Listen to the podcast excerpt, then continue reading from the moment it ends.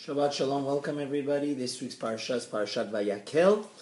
Vayakhel talks about Shabbat and the construction of the tabernacle.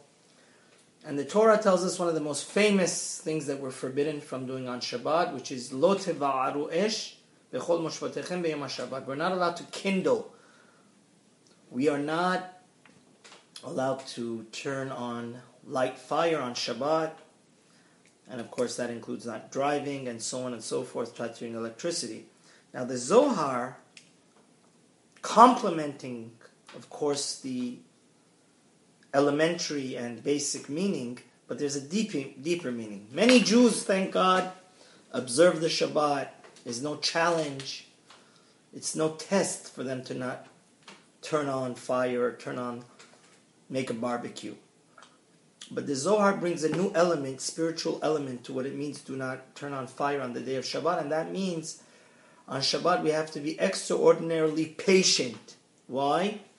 Because when we turn on, when we get angry, when we lose control, it's like we're sending our soul, heaven forbid, and our peace of mind into the furnace of hell, the furnace of Gehinom. And the Ben Ish Chai actually brings a very commenting on a very interesting story in the Gemara in Gittin. Those people that learn the Daf Yomi would appreciate this. We know there was a couple that every Friday afternoon they would get into a quarrel. They would get into a fight. So Rab Meir, three Friday afternoons and Friday nights, went and spent Shabbat with them. And then a, he, a voice went out, the voice of the Satan said, Oi, woe is to me that Rab Meir took kicked me out of the house. So the Ben Ish Chai in Ben Yehoyada comments that since Shabbat is a day that we really rejuvenate, rejuvenate with the R E J E W, our whole week ahead of us is blessed, and we we great we we great we regain our strength when we keep the Shabbat with peace of mind and happiness and good social gatherings. But if God forbid we get lose control and get mad and have fighting between husband and wife, especially the Satan doesn't want us to get rejuvenated and recharge our batteries on Shabbat.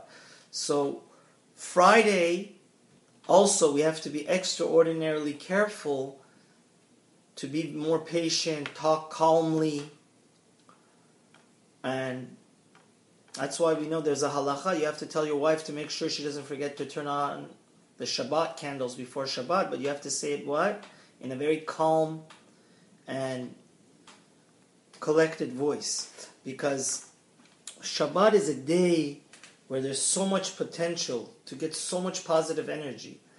So we have to be cognizant that do not touch, light fire is not only the physical fire, but it's also the fire of anger that on Shabbat it's not worth it. We just have to forgive and forget and be patient and not let this golden day, this day that is a, that is a, is a spark of the Garden of Eden, we could experience heaven on earth by keeping Shabbat. And the Alshech, going on the same theme, the great Alshech HaKadosh, says that also on Shabbat, what it means, do not touch, light fire, is we have to be much more careful not to sin on Shabbat. Why? Because we have two souls. All of us are endowed with a godly soul. On Shabbat, we have an awesome experience and we get double spirit. We get another spirit added onto us. So if on Shabbat we're not careful and we get angry, you know, we don't realize our soul shivers. Our soul it's it's the worst experience possible when we are depressed and angry and sin. It's like our our soul totally shudders in pain because it's a godly and pure thing.